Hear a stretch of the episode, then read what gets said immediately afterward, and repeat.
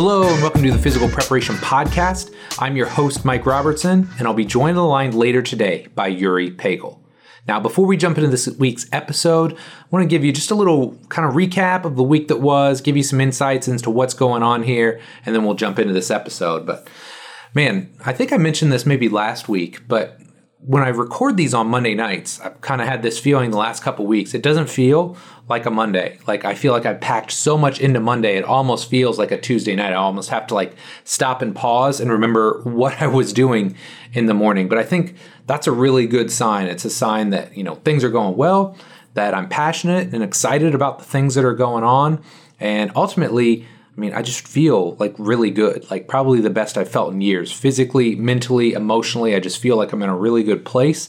And this is a time for me to make a push in certain areas of my life. So hopefully you guys are going to be seeing the fruits of that. And I'll talk a little bit more about that here in just a few minutes. But I think the thing that I want to start by talking about and highlighting is the coaching that's going on right now. I'm really excited about the crop of athletes that I have in there. And the basketball program that Joey and I started, 5 years ago has just continued to grow. It's continued to blossom.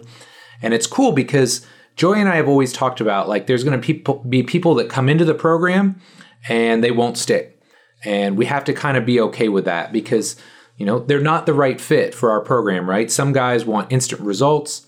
Some guys are, and I know I've talked about this before, just unwilling to pay.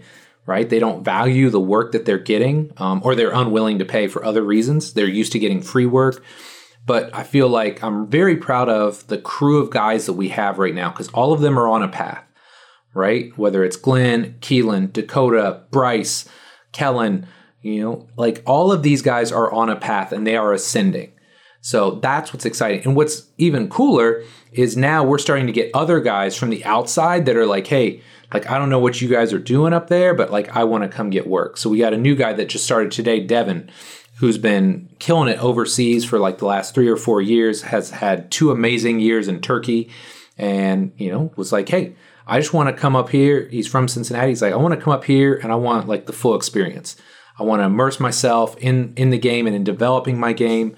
So it's really cool to see that happening. And I know I've mentioned this on the show, but it's I'm so passionate about basketball. It's I don't want to leave other sports behind, but because we are doing good work and because we are continuing to get referrals, the soccer program is continuing to grow. I've got some new soccer guys in, as well as some of our girls that have been there for years. I've got them in. I've got a softball girl who I absolutely love working with. My boy Jalen Robinson is still around.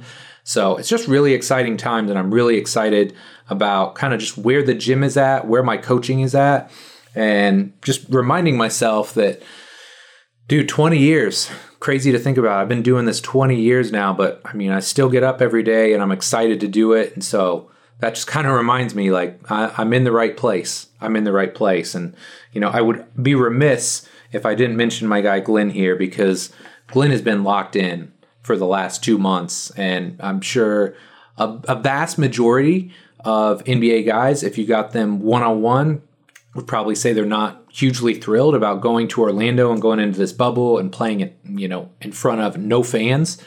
But I will say this, Glenn is prepared like an absolute professional. He always does, but I'd say he's even further along now than he has been in the past. Just where his body's at physically, his mindset. So I'm really excited for that guy, not just for the rest of this year, but for the rest of his career, because he is dialed in, my friends, and I'm ready to see him go out there and demonstrate what that work has put in and just watch it pay off. So the coaching has been awesome. One thing you might have noticed too over the last week, if you're pretty locked in on the gram, is that I have been a little bit quieter than usual. I had 2 40 plus day streaks where I didn't miss any posts, and then last week kind of fell off the wagon. But I think every now and then you have to take a step back and just focus on the highest value tasks, right? What are the things that are really going to move the needle in your life or in your business?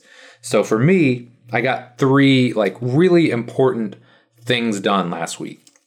Number 1, if you have not checked out the Complete Coach Certification webpage, go check it out. Even if you bought the product, go and look at the webpage because it is beautiful.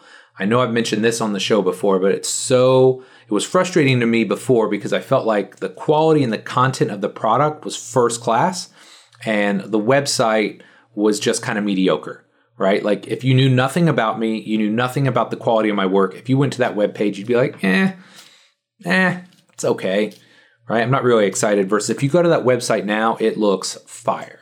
So very excited to have that done. And there's more pieces on the back end of that puzzle that I'm working on, but that was the starting point, right? Was making that website look amazing and reflect the quality of the product that you get when you buy the cert. So that is done. Excited about that. Number two, iFastU. We are up and running. And my friend, this has been like a 2-month ordeal. I can't tell you how frustrating it's been. And it's just been one thing after the other, right? It was like getting all the information and then getting all the stuff updated. And then every time we would update something would break, right? The membership site would break or the theme finally broke. And then we had to go out and get a whole new theme and then make sure everything looked good with the new theme. I mean, what a disaster. But I can tell you it is worth it. 2 months later, we are in. Very excited about where that's going. You know, Bill and I we're so passionate about educating, and not that I'm not passionate, but somehow I think Bill has even surpassed me in that regard. And he really feels this calling now to help educate the next wave of young trainers, coaches, physical therapists. So we are so excited to get that up and running. At least 2 Q&As, I think maybe 3 Q&A calls every month after talking to Bill, 2 pieces of fresh content, because we want to have this nice blend of like content we feel like you need to know and that you need to understand, along with that ability to sit there and ask Bill and I questions like, hey, why do you do this? Why does this work? Or why am I not getting results with this client? So very excited to have that done. Now, as much as I was bragging about the Complete Coach website and how pretty that sales page is, iFastU sales page, probably not so much, but just know and understand that that is going to be a continual work in progress. As we start to ramp that site up, as we get more members, we're going to continue to reinvest in that, because I think the 2 big educational pieces for me going forward are going to be the certification and iFastU. So that way you've got kind of an on-ramp into Bill and I's world with the cert. And then once you're starting to feel comfortable there, or you continue to have questions, or you need more kind of dynamic interaction, that's where iFastU will come in. And then the final piece was I had my guy Paul in over the weekend, it doesn't sound like a lot, but we shot like 8 videos. So we shot 6 shorter YouTube-ish videos, shot one piece for the certification, just like an add-on piece. And then I shot a really long form, and by really long form, I think it'll probably end up being 15 to 20-ish minutes video that I'm just calling The Ultimate Guide to Breathing. And I'm really excited for that. If you're on the newsletter list, you're going to get immediate access to it. If you're not on the newsletter list, come on, man, get on there. It's free. You just get free stuff, right? There's no reason not to be on there. But kind of take a deep dive into the world of breathing, how I got started in it, some of the biggest mistakes and misconceptions I think that are going on out there, how to coach your breathing exercises more effectively. And then I just called it like the smorgasbord of breathing exercises, talking about the different target areas, whether it's the lower back, the upper back, the chest walls, the lateral ab walls. It's just like this compendium of exercises and movements that you can start using. And, you know, I think too often, unless you're Bill Hartman, it can get very, very difficult to siphon out like what resets should I give somebody? What breathing exercises should I give somebody? And in some ways, we've lost this ability to just like take the obvious and run with it. So if somebody has a massive curve in their lower back, hey, you know, that area is probably compressed. Let's find a way to drive some air into that space and loosen it up. So I think that's what that video is going to help with. It's going to give you some really, I don't even want to say watered down. It's just going to make the topic of breathing a lot simpler. So very excited about all that. And then I think the final piece that I wrote down here, and this is one part message to myself, one part message to you too, as we kind of come out of this whole COVID coronavirus debacle that's been going on for the last 3 months now. I think one of the things that I struggled with a lot early on was this idea of finding separation. or creating barriers. And it's hard, right? So think back to when quarantine started. And I don't know your situation, but I mean, with us, it's, you know, me and Jess, we've got 2 kids, we got a dog and a cat. And so your living space, which should just be for living, also becomes your workspace and your school space. And everybody is stuck around each other all the time. And I think the hardest part for me was I got in this really bad routine of, you know, kind of constantly half working, constantly half parenting, half being a spouse. And so I wasn't really doing anything very well. And so one thing I've really been trying to do here lately is this idea of finding or creating separation or creating barriers. So I would just kind of put that thought in your head as well, because look, we're not out of it yet, right? And maybe you're still stuck at home, or maybe you're home a lot more than you're used to, or you're not traveling. I would say this is something that's really helped me in the last couple weeks is just try and find ways to create separation and set boundaries for yourself. And maybe that's setting a hard work stop time, right? Like at 5 p.m., I'm done working. Or, you know, from 5 to 8, it is just about families. And that's one thing that I've really tried to do is like, hey, when I come home from work, I'm not really working from whenever 3 or 4 till 8 or 9, whenever the kids go to bed. I may have to do a little bit more stuff after they go to bed. So maybe I'm going to take 45 minutes to an hour and grind out some stuff that I need to get done. But I think if you can find ways to create separation and create more rigid barriers in your life, I think it's just going to make things a lot simpler, and it's going to make everything a lot cleaner. So I just feel like less cluttered, less messy in my brain on a day-to-day basis. So, okay, my friend, a little bit longer than usual. Hope you don't mind. I'm just really excited about a lot of things going on and excited to share them with you. So we're going to take a quick break, and then we're going to jump into this awesome new episode with my boy Yoeri Pegel. It seems like every day I talk to a young trainer or coach who is frustrated. Maybe they're frustrated with the results they're getting. Maybe they're frustrated because they don't have trusted resources to learn from. And maybe they're frustrated because they simply don't have enough clients and wonder how long they'll be able to stay in the industry. So if that sounds anything like you, I've got something that I know will help. My Complete Coach Certification was created for trainers and coaches just like you, who are serious about the results they get and who know that becoming a better coach can directly translate to a bigger bottom line. This certification is going to take the last 20 years of my life's work and put it all into one massive course. In it, you'll learn how to use the R7 system to create seamless, integrated, and efficient programs for clients and athletes of all shapes and sizes. How to create the culture, environment, and relationships with everyone you train so you can get the absolute best results. And the exact progressions, regressions, and coaching cues I use in the gym, from squatting and deadlifting to pressing and pulling and everything in between. Of course, there's a ton more that I cover, but that should give you a pretty good idea of what the cert is all about. Now here's the thing, spots for the certification will only open twice per year for a limited time only. If you're interested in learning more, my next cert will launch in March of 2020, and if you join my free insiders list, you'll be able to save $200 when it opens. To get on the insiders list, just head over to CompleteCoachCertification.com. Again, CompleteCoachCertification.com, and then stay tuned for emails in the coming weeks. Thanks so much for your support, and I hope you'll pick up a copy of the Complete Coach Certification when it launches. Yoeri Pegel is a strength and conditioning coach from Amsterdam who is currently working with Ajax Soccer as an assistant to the first team, as well as leading the developmental team.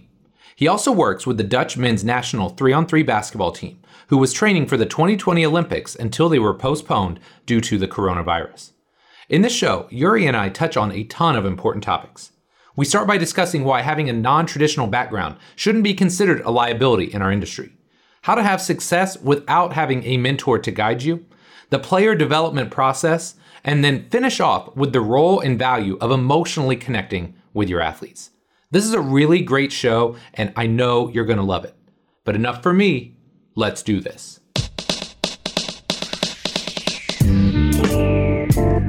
Yoeri, man, thanks so much for coming on the show here today. Really excited to have you on. Could you start by just telling us a little bit about yourself? Yeah, so I'm Yoeri, 27 years old now. I am a performance trainer / strength and conditioning trainer / sports performance, whatever we want to call ourselves these days. Yes. So yeah, I'm a performance trainer. I work primarily at Ajax, so that is the soccer club here in Amsterdam, for those who don't know. And I work with the 3-on-3 Dutch men's national basketball team and the national men's basketball team here. Very cool. That pretty much comprised my weeks. Yeah, I'm sure that keeps you busy, right? Yeah. And what originally led you to the world of physical preparation? How did you get started in all this? I'd have to go real far back. So I've always had an immense passion. Like when I was real young and I first got into basketball, that was about the age of 11, 12. I was just so incredibly passionate about sports. I was not the most physically gifted person on earth, but I really enjoyed playing and I really enjoyed watching it. Yep. I was just always dumbfounded by these amazing athletes, and that kind of pulled me towards it, but I never thought it'd be a career path, if that makes sense. Yeah, for sure. So after high school, I went to business school, finished that. However, halfway through business school, no matter, like it was a fun study, like don't get me wrong. And I was like, oh, it's a good career, but it never truly, like it got to my heart. Like it never pushed me to want to do better, to really improve at that. So it was like, I just always felt about my career path. Mm-hmm. So halfway through, I was a gym rat. Like I was always in the weight room, always training. And halfway through my undergrad here at the University of Amsterdam in business, I basically went up to one of the owners at a public gym here in Amsterdam. And I just asked him, like, can I do an unpaid internship? Like I'm always like helping guys, helping girls in the gym because, you know, you're enthusiastic and you overly help people that don't want to be helped. And I was like, yeah, sure, let's do it. So that was like my first step in health, I guess. It wasn't into sports. It was just regular PT. Yeah. That's how I got started. And from there, you know, I got very lucky. I got my first chances, I want to say 2 years after I started as an intern working here with a professional basketball team here in Amsterdam, which was head of strength and conditioning position, aka an unpaid internship. Yes. But yes. That was my first step back. And ever since then, I mean, like where I wasn't in college, not really excited about my career path. It's like I couldn't be in opposite worlds right now. Yeah, that's awesome. That's awesome. And, you know, not to get too sidetracked here right off the bat, but this is something you would describe it as luck. But I always tell young coaches, like, you have to get experience, man. You got to get out there, and there's only so much you can learn flipping through Instagram or reading articles or watching YouTube videos. You got to get out there and you got to experience this. You got to coach people. You got to cut your teeth. And until you do that, you know, it's going to be hard for you to get to where you want to go or see the level of success you want. Yeah, right. I want to say, I know a lot of people immediately want to get into like sports. You know, that's the first thing. Like I want to work with the highest level athletes on earth.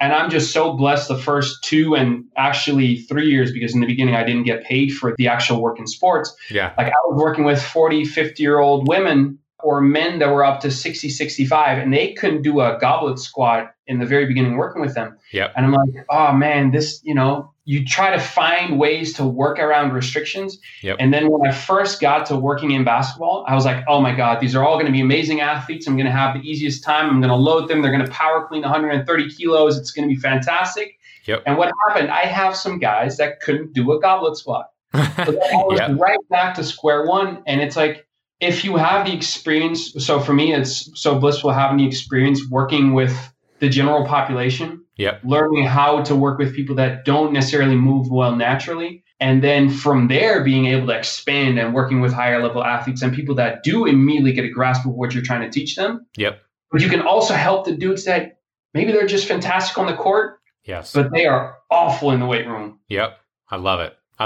So tell me, last but not least, a little bit about your career path. So you do quote unquote unpaid internships. Like, how do you get from there to where you're at now? Let's just call it a whirlwind or tornado. It's been quite the path. So I did my first 2 years as an S&C working at that basketball team here in Amsterdam. That was unpaid.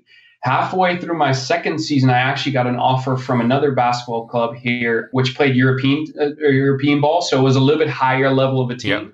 I could actually do both at the same time, which was fantastic. Nice. Yeah. The second team actually, so the first team I started working with was like, yeah, you're not paid, so we can't really tell you to not do anything else. Right. And the other team, literally the owner there told me, yeah, Yoeri, they're not really our competition, so it's fine. So I worked both teams at the same time. At that time, through just fantastic connections, meeting fantastic people. I got to work with the 3-on-3 and the regular national basketball team. So kind of went from working with one of the smaller teams to a bigger team to a national team. Yeah.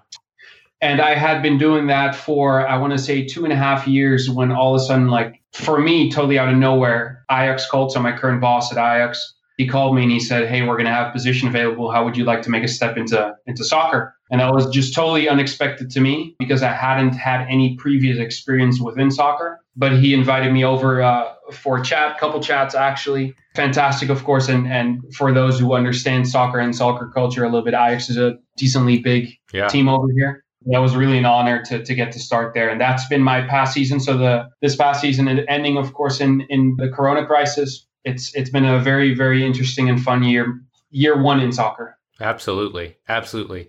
Okay. So let's start with something that I'm really interested in because, you know, the show is really all about me and what I want to talk about. But you're really fascinating in the fact that you didn't come up with a traditional mentor or in a traditional S&C environment, right? Like you were a business guy and then you kind of decided I'm passionate about this and I'm going to make that play.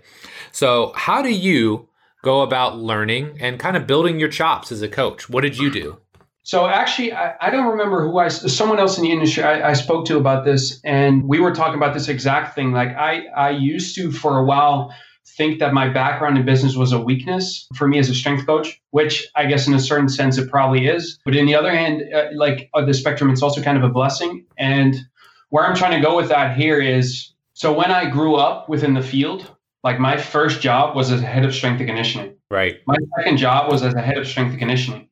My third and fourth jobs were as head of strength and conditioning. Now, this past year at Ajax was actually the first time that I was an assistant anywhere. Right. Like you obviously want to learn from people that are smarter than you, better than you. And I have had those people around me. I've been around some fantastic physical therapists.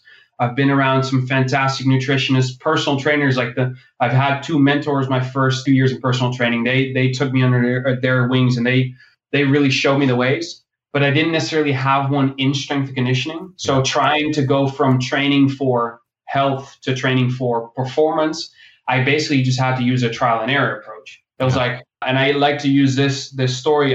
My first year working in basketball, like I was very passionate about weightlifting, about powerlifting, you know, who isn't, right? You're in the room, you love that kind of stuff. And so what I thought was, okay, jumping, for instance, because these players, they wanted to jump higher. In season, they were like, yeah, we want to jump higher, Yoeri. Okay, fantastic. So jumping, of course, related to force, let's get them stronger and they'll jump higher.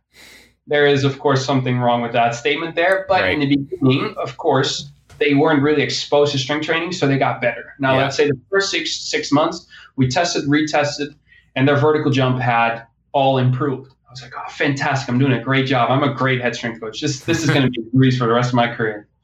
Second half of the year, which, of course, is already a more difficult phase. You got playoffs, way more stress, so it's harder to get an adaptation like jumping. Yep. But I kept doing the same thing, strength work. Right. Now, you can already guess where this is going. Maybe 1, 2 had a slight increase in vertical jump, and the rest were all stagnant or went down. Right.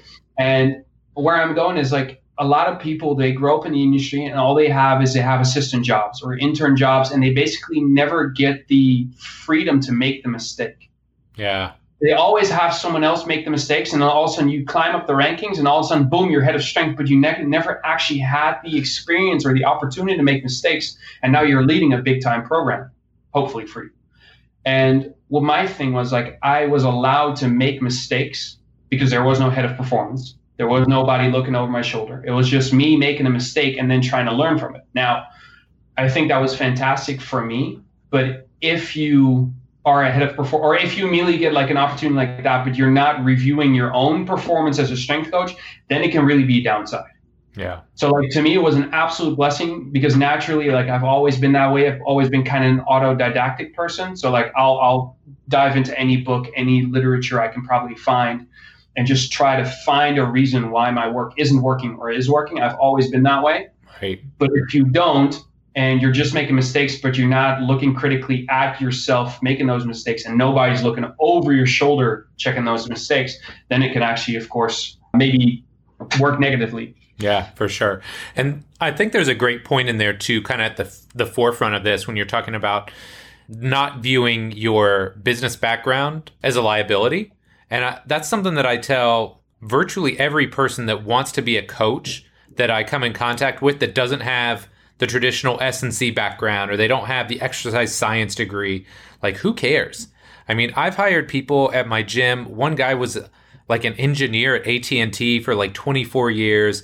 We had a guy that was a master of economics. We had a guy that was a music major.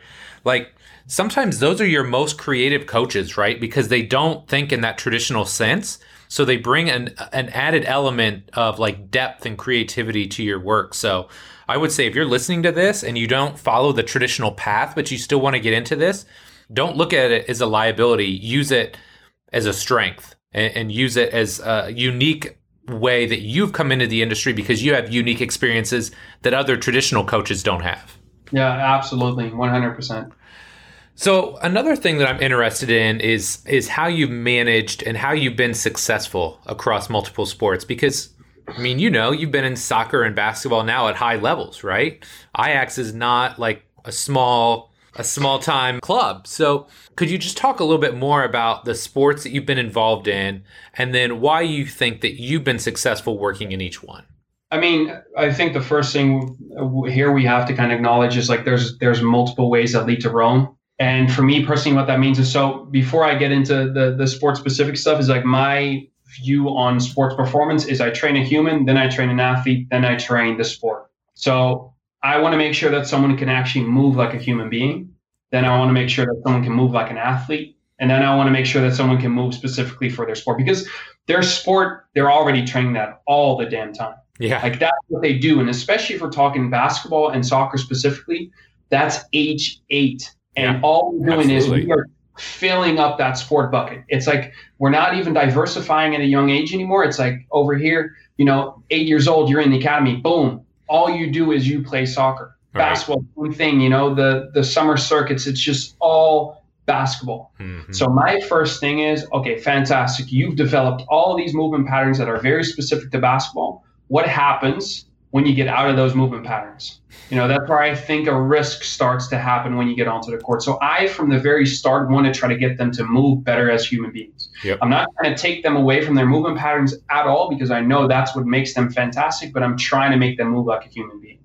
Especially if we're talking about 7-foot damn spiders that are walking around in your weight room, like there are certain things where we can be very sure they're not going to move well. So that's my first thing. So let's just say, you know, they have to be able to hinge, they have to be able to squat, they have to be able to lunge, push, pull vertically, horizontally, resist all motions of the spine, then create motion. Right. Yada, yada, yada. Second point is then, okay, I want to make them better athletes. What makes a good athlete? One that is able to exert force fast, high amounts of force, able to relax quickly, turn, sprint. Doesn't matter what sport you have or what you play in, you're generally going to need some of these aspects. Like if you're slow, you get beat, right? Brick feet will get you beat. Okay, so that's like my second thing is I'm trying to just turn them into a good athlete. Then the third thing is, okay, now specifically it's about the sport. Let's say for basketball, repeat jump ability. Like, you know, you got to rebound, tip in, you got to be able to, just like Zion, be able to explode off the ground for a second jump quicker than the first person get and still get maximal power or maximum jump height. Okay, so that kind of stuff is specific to basketball. I want to practice and train that, but I also want to make sure that before that, they are actually able to produce enough force to jump high in the first place. And before I do that, I want to make sure that they can actually apply force vertically anyway. Mm-hmm. So it's like that's kind of my way of approaching it. So I think a lot of people want to make sports very, very different from each other, and they are. They're very different. Like put a basketball player on a soccer pitch and it looks horrible. Put a soccer player on a basketball field, on a basketball court, give them a basketball to shoot, and they're trying to act like James Harden, but they're not. Yes. There are also way more similarities than there are differences. So the way that a human body can change direction, there's not that many different ways. The way that a human body can produce force, not that many ways. Like there is just a finite amount of ways that we can basically move as a human being. So I want to make sure that I get all that first. And then, of course, we focus on the things that make the sport unique from anything else. So my biggest exposure to sports has been soccer, basketball, and fighting. And so, for instance, one of the big things is in the fighters, I work with heavyweight guys. So my first thing is, okay, do you run in your sport? No, you do not. You are also 110 kilos. You're very lean. There's no reason to do a lot of running for your conditioning, which of course is very big in the culture. Like it doesn't make sense to me. Like I'd rather save that system load for something else. They have to train rotationally a lot more. What's the restriction there? They constantly are, you know, have a lot of T-spine flexion. Like that's how they stand. That's what their postures. So what happens there? I have to maybe give them the opposite. I train a little bit more T-spine extension. If I want to do vertical pressing with them, I can't really get them into true vertical position. So I'll go a little bit more of a hybrid press, like a landmine press. Yep. That's like very significant, or maybe some of the details I would focus on with a fighter. Then if we're talking about a soccer player, what's more important? Linear speed, maximal speed development. If we're talking about a basketball player, it's having to adjust specifically to their, you know, their bodies, which are, like I said, spiders or gazelles or zebras or whatever in the gym, they're huge. Right. So for them, it's adjusting to making sure that all these traditional weight room methods that are made for weightlifters, that we can actually adapt those to basketball players. So to cut back, it's like I want to go from human to athlete to sport. And then, of course, I kind of reverse engineer to find the detailed aspects of each sport and that we train or train around. Such a fantastic answer. And I think the longer I do this and the more programs I write, because I've, you know, been lucky to work with a lot of different athletes from a lot of different sports, is that when you boil it down, a lot of the stuff, like you said, whether it's producing force, whether it's taking people into the weight room, a lot of that stuff is foundational. Like every athlete needs it. What it comes down to is sometimes there's specific things like in your speed or power work that's specific to the sport. Sometimes it's your conditioning, finding ways to make your conditioning tissue specific as you get closer to the competitive environment. But then the last piece I think that's most important is being able to connect the dots for the athletes, right? So how is this exercise going to help your basketball player, and being able to relay it in a way that's meaningful or significant to them? Whereas a soccer player, maybe a little bit different context, but a squat is still a squat. But why does it matter to them that they're squatting? And so I think that's something that, if you can hone that, like a squat or a push-up or a hinge, like you said, they're universally applicable. It's being able to relate it back to that person and explain, this is how this is going to make you a better athlete. That's so spot on. Like my last year here at Ajax, like I want to say I adjusted to the sport, like the actual sport very quickly, like understanding the sport, learning the players, learning how to work around them, but actually speaking their language took the longest. Yes. Because I've just been embedded into basketball culture. Yeah. And then soccer culture was so different. Mm-hmm. It took me a while to relay the same message that I tell these basketball players. And we know it's the same message, but they have to hear it in a different sense, because eventually communication comes down to you have something in your head. They don't have that knowledge. How are you going to make sure that they get your knowledge? And the thing is, like a lot of strength coaches, what's normal is like we have one universal way of telling something. Right. And a basketball player might respond fantastic, but then I threw some of that same stuff at a soccer player and it would just bomb. It didn't work. That was actually, it's a very good point. That was the thing that actually took the longest for me this past season at Ajax, was actually adjusting to the language more than the actual sport itself. Yeah, I can say that because I think I failed miserably my first year working with like the Indy 11 here in Indiana, because I'd been around soccer players, but being around guys, being on a pitch, you know, getting used to their terminology, their vocabulary is totally different. So I know it took me a year or two to get comfortable with that too. And then the longer I did it, the more comfortable I became, the better the analogies were, the context is better because you've seen more, right? And you've been exposed to more. So fantastic stuff, man. Okay. I want to touch on one more thing from this thread and then we'll move on. Why do you want to work in the NBA? Putting me on the spot. So I remember I want to say I was 10 years old and I saw a photo in a news article of Kobe and Shaq. Mm-hmm. So like them together. And I remember I was the smallest kid in class, and all I just saw, I was just immediately impressed. Like I saw that. And I remember a couple of years later when Kobe hit 62 3/4 against the Mavericks, you know, against the Mavericks in like 2006. Mm-hmm. And then I woke up and I saw another newspaper article, like, and I immediately went online. I saw the highlights, and it was just, it had always been such a huge part of me as a kid. Yep. The NBA, it just left a certain mark on me. And like, it was always my goal as a kid to get to the NBA. And this was my reasoning. I used to score 4 points a game. And I remember Brian Scalabrine, the White Mamba, he scored in the NBA. So I said, if I score 4 and he scores 2, I can definitely get to the NBA.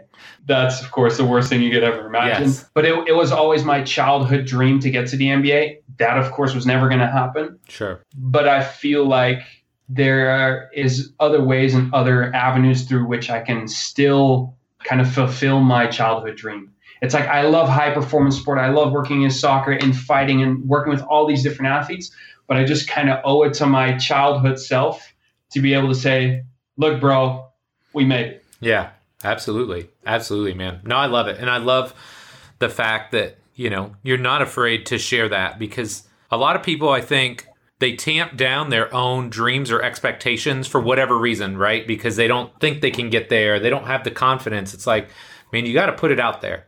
You got to put it out there, and then it's all about the process, right? And I know you're committed to that. It's just like anything else. If you want to play in the NBA, you can make that goal, but there's a process you're going to have to go through on a day-to-day basis to get yourself there, and I love that you're doing that. So, all right, totally want to switch topics here. I know a topic that you and I are both immensely passionate about, and that's player development. So let's start really base level here. What does the term player development mean to you? So player development would then mean, to me personally, we're looking at development of an athlete within the sport. Mm-hmm. So again, I would just like in the same buckets, human, athlete, player within the sport.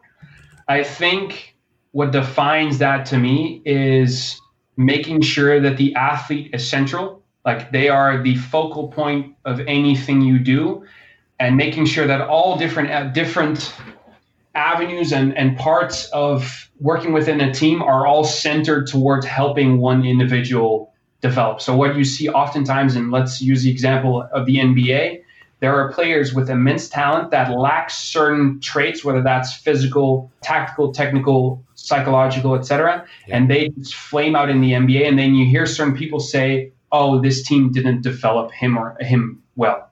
And that's kind of where I lean towards, like, okay, if we're talking player development, it means if that's a goal of yours, it means you take your own pride, your own things that you have an emotional connection to, you put that to the side, and all you do is you try to do as a team what's best for that specific athlete and player and human being. Yeah, dude, such a good answer, because one thing that I find, and it's unfortunate, is that, and you don't see it as much now. I feel like we're getting better about it, but like even as little as 5 years ago, it was all about the coach, right? It's like you got the athlete, but then the player development coach wants to do this, and the strength and conditioning coach wants to do this, and everybody's got like their own line of pull, and they're all pulling on the athlete, right? Versus everybody kind of coming together and having this discussion of, okay, where is this guy at, or this gal? What do we need to do to get him to the next level? And having this like really cohesive operation for how we bring it together. So I love that focus on, it's all about the athlete first and foremost. So kind of the follow-up to that would be like, how do you go about developing a player? So in other words, do you have like an intake or eval process? You know, does that drive things? Like, what does your process look like when you talk about developing a player? Of course, that's different in a team setting than in the private industry. So if you work private industry, first thing you, of course, like you say, you take a full player evaluation within the sport, as well as basically an intake or an assessment within the weight room or whatever things you want to test. Sure. In a team setting, of course, you are restricted by maybe time, budget, too large of a team, not enough staff members. So you try to find a way, but I guess it's still the same process. It's just, it might have different aspects. The first thing I do when I start working with someone is I do an assessment. And the assessment is only to me what is totally necessary for me to influence their training program. So let's say there are a trillion different jumps I can do as a test. I will only use the ones that are going to give me enough information, that are going to drive enough information for me to then start working with them. And then, of course, training is testing, testing is training. So along the way, you can try to refine that process. Then, like you said, an assessment doesn't necessarily have to just be, you know, the jumping, the 40-yard dash, etc. It can also be, you know, you ask them lifestyle questions.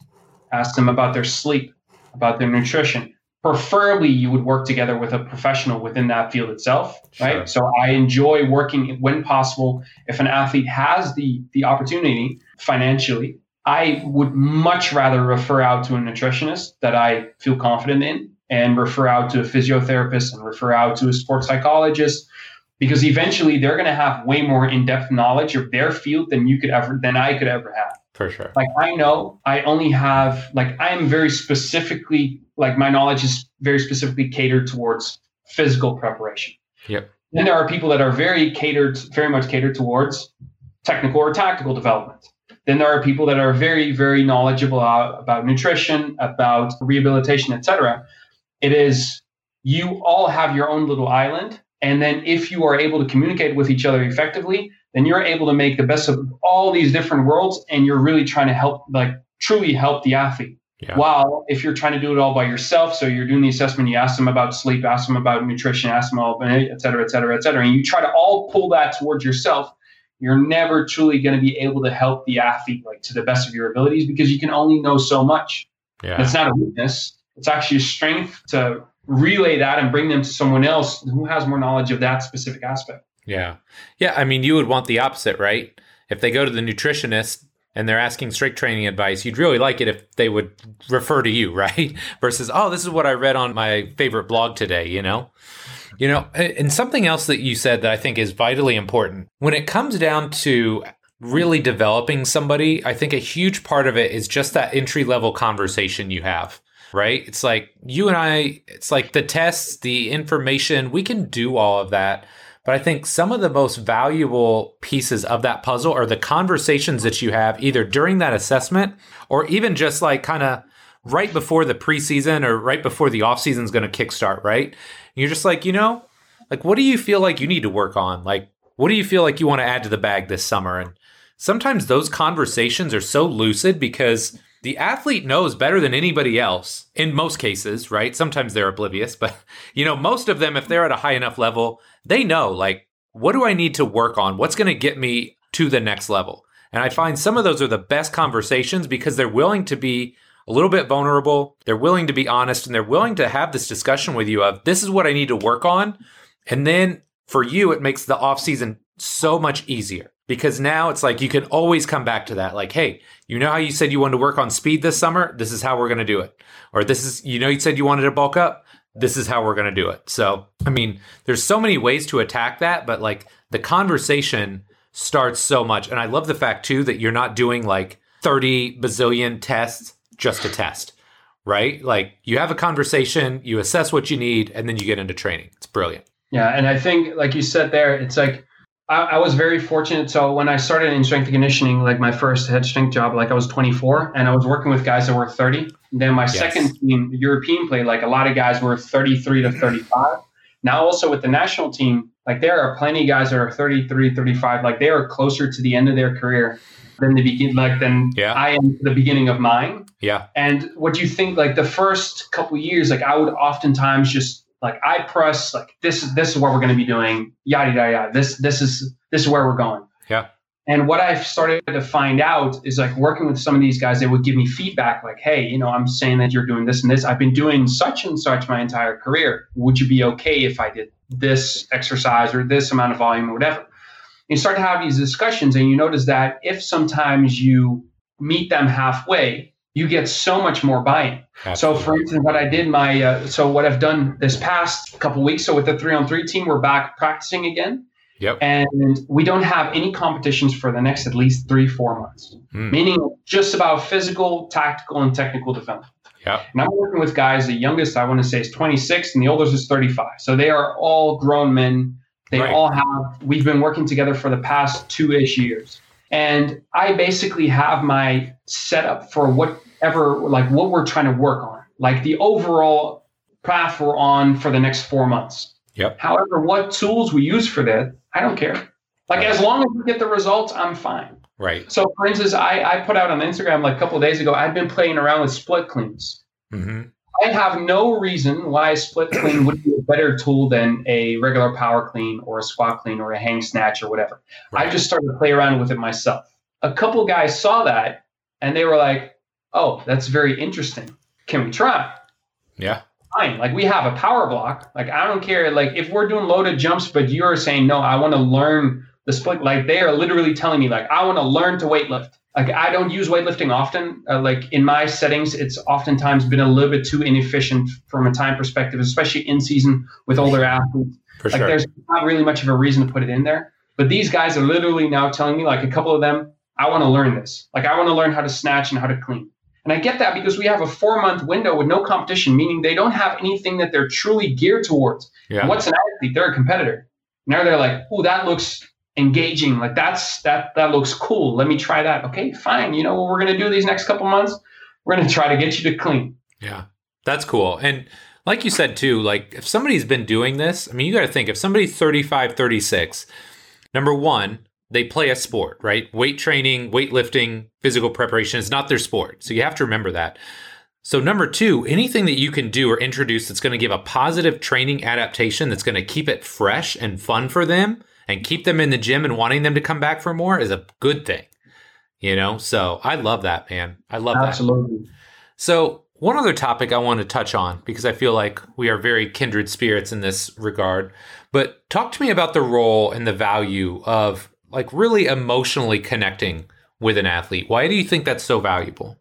I think that might be the most underrated aspect of being it has to be the reason you're a coach in the first place, is you want to help other people. Yep. Like if you're not in this business purely to help other people, you're not going to be in here for the long run. Right. Like it's just that simple.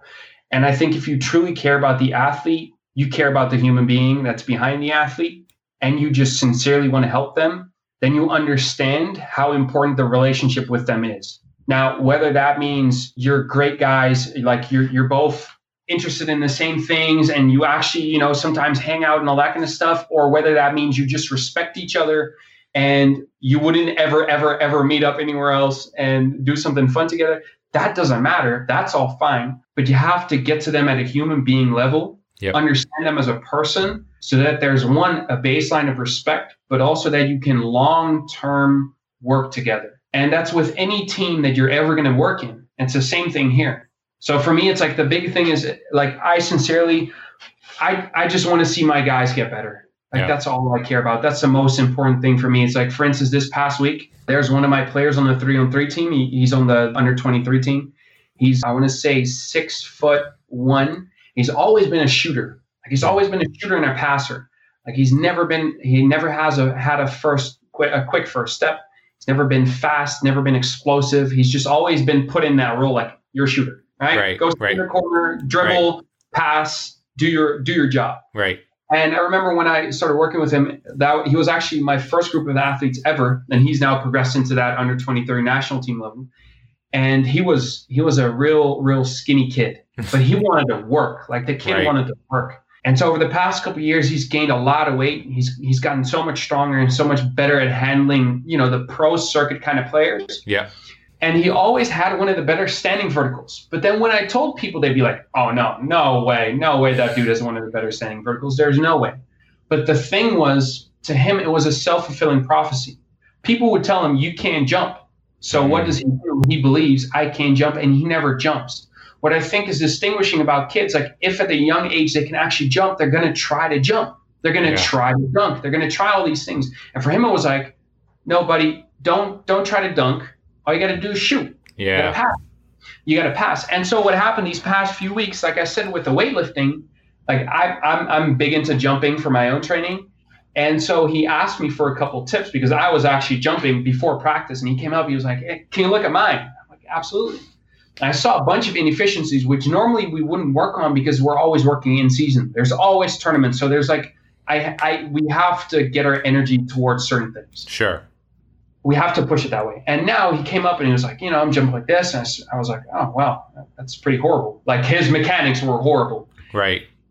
And I was like, okay, let's work on this. And after one session, like he got up to a height where I was like, you can probably dunk. And now we're 2 weeks further, and he's practiced maybe 4 or 5 times just before practice a couple times because, again, there's no competitions. There's no reasons not to. Right. And yesterday he got his first ever dunk. Nice. Really. That's awesome. And like, he's a 24-year-old kid that was never able to dunk because people said he's not athletic. And now he is. And you can see me in the video, I'm screaming louder than he is. I'm just awesome. Very happy for the kid for accomplishing a goal, and that I play like a small role in helping him. That's all that matters. And I think if you have that kind of as your driving factor, and that's just gonna it'll just allow you to connect with the players, and that just makes your job so much better, and hopefully it makes your work with them better too. You know, one thing that I've said for many, many years is that I think great coaches have this ability to see more and believe more in their athletes than the athletes believe or see in themselves. Yeah. And then they give them that confidence to go out and achieve that, right? Like, I think too often the average couch potato that just watches sports would think, oh, well, they're a jock and they make a lot of money and they're like playing professional sports. And so they must be like confident. And like you get out and you get around a lot of these people, and it's like most of them aren't. In fact, a lot of them aren't, because even in that world, there's a different hierarchy, right? And there are alphas of the alphas.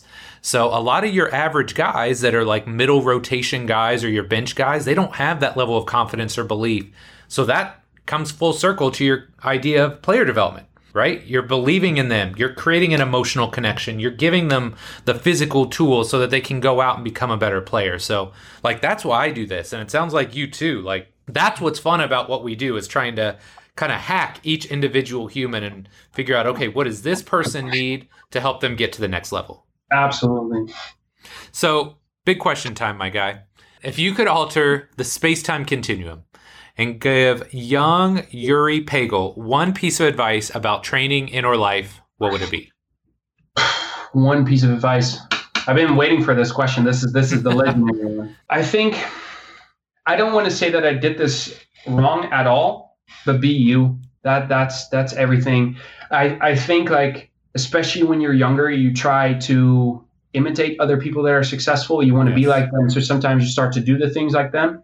And what I've noticed is, like, I'm a certain way. Like, I'm extremely energetic. I'm goofy. Like, I play around a lot, and players will make fun of me for it. Some people don't like me for it. They'll say, like, I have too much energy, but I'm me.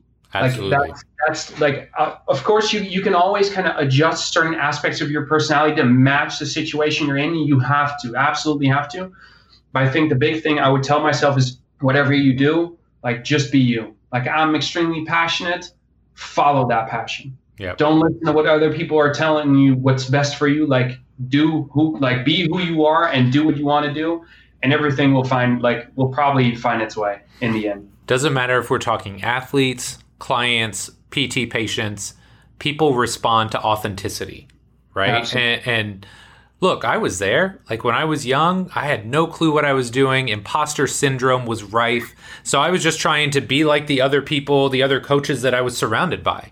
And the more I got away from that, the more I got that time to kind of create and cultivate my own kind of coaching persona, if you will, and match what I felt as a coach with who I was as a human. That's when I really started making those connections. So, man, that's fantastic advice. And as young coaches, it's hard. It's very hard, especially if you're a young human and you're still trying to figure yourself out, you know, plus learning this, plus interacting with people that are sometimes in pro sports 10, 15 years older. In real life, some of these people are 30, 40 years older than you.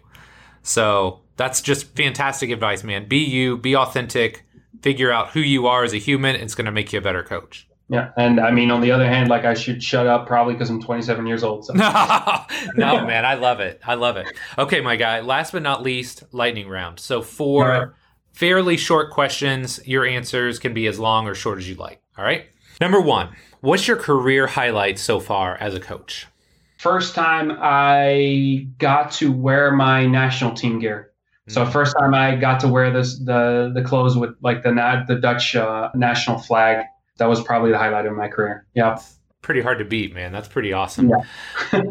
Number two, talk to me about the bunnies, man. Have you always been able to jump like that, or is that just something you've worked incredibly hard at here to make happen? Actually, very funny. So I was very unathletic when I played basketball until age 20. Yeah. Then I hit the weight room hard. My numbers went up, and this is also the reason why when I started working with my first club, I fell into that trap of, like, strength is everything. Because what happened, I had gotten very, very much stronger, and before I stopped playing basketball, I could sometimes off one leg dunk, and off two it was like no chance. Right. And then 2 years later, I came back, and I hadn't jumped at all. All I just done was clean snatches, squats, deadlifts, you know, the the usual. And I came back and I could dunk off a standstill.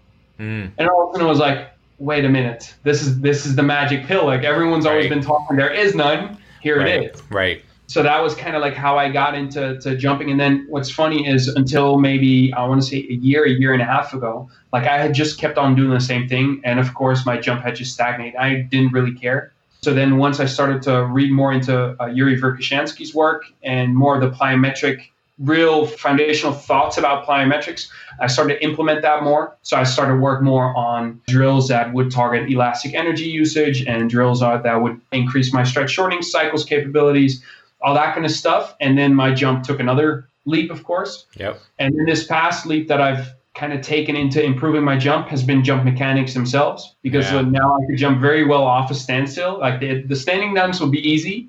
And then the approach dunks wouldn't be that much more like entertaining. Right. They'd be entertaining, but not for the right way. Right. So then I hired John Evans, who's a jump coach, and he works with a lot of pro dunkers.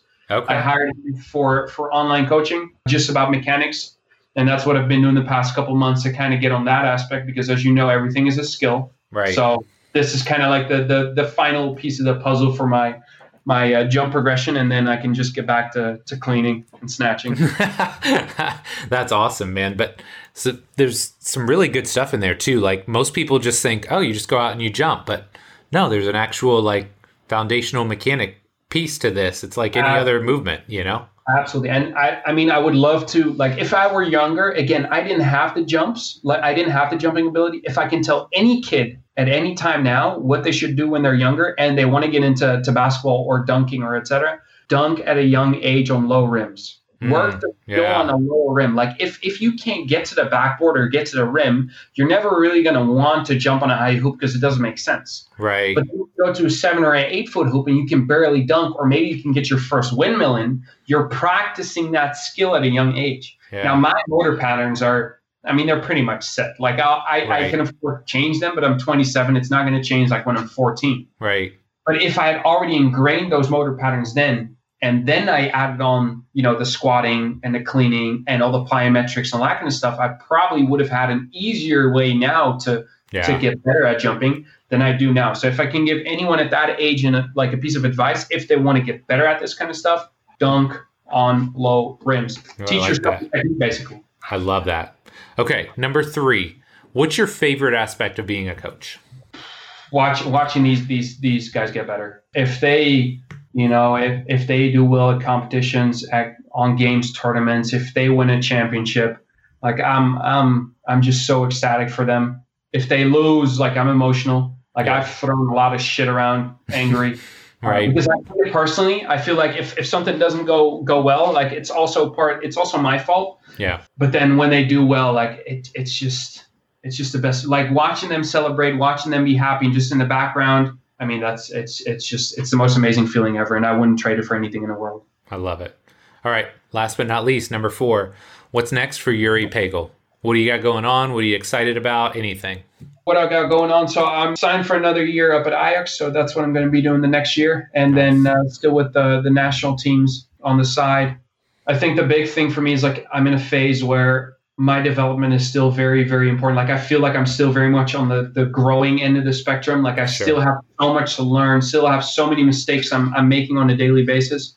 I just want to try to continuously get better and learn new things. So that's a big thing for me. And then, you know, be where your feet are. Like I've never, like every single move so far in my career, I have never seen it coming. Like none of them, I saw them coming. And it's like, I'm very odd. Like, I would love to go to the NBA. Like I would love to have an opportunity there and to fulfill my childhood dreams and to work at the highest level in basketball. Like that's my goal. That's my dream. But I am not actively saying like, oh, I need to get there now. Right. If I just focus on the right things, hopefully that opportunity will someday arise. And if it doesn't, then at least I can look back and be like, I tried to do everything for the people that I was working with at that time. That's all that matters to me. Yep. Absolutely. I love it, man. Well, I love your passion. I appreciate you coming on here. Where can my listeners find out more about you and everything you got going on? So I am way too active on social media. You can find me on Instagram at Yoeri Pegel. So that's Yoeri Pegel. And I, like I said, like I have that phone in my hand way too often. So that's where you can reach me. I love it. Well, Yoeri, man, thanks again for coming on, buddy. This was really great. Thanks for having me.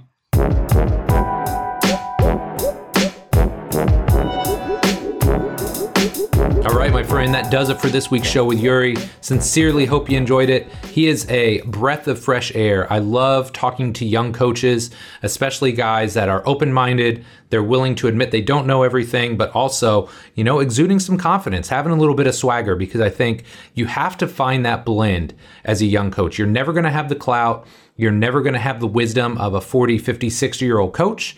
But at the same time, that doesn't mean you can't be confident as long as you are humble and you understand you don't know it all. So, my friend, I really hope you enjoyed this show. If you did, do me one of two things. Number one, if you're not already subscribed, do that now. Doesn't matter. SoundCloud, Stitcher, iTunes, Google Play. I mean, it's basically everywhere, right? So if you're not already subscribed to the show, do that now so you get a notification each and every week when I drop a new episode. Second, if you are, man, I appreciate it. Thank you so much. Go to iTunes and give me a ranking and a review. If it's a 5-star ranking, my friend, I would love that. But the rankings and the reviews are fantastic for bumping up the show in the search engines, getting us more exposure, and ultimately helping more trainers, coaches, and athletes like you get exposed to the show and understand what it is we're trying to do here. I'm trying to change the game, and I appreciate you for listening each and every week. So my friend, that does it for this week's episode. Love and appreciate you, and we'll be back soon with our next episode. Take care.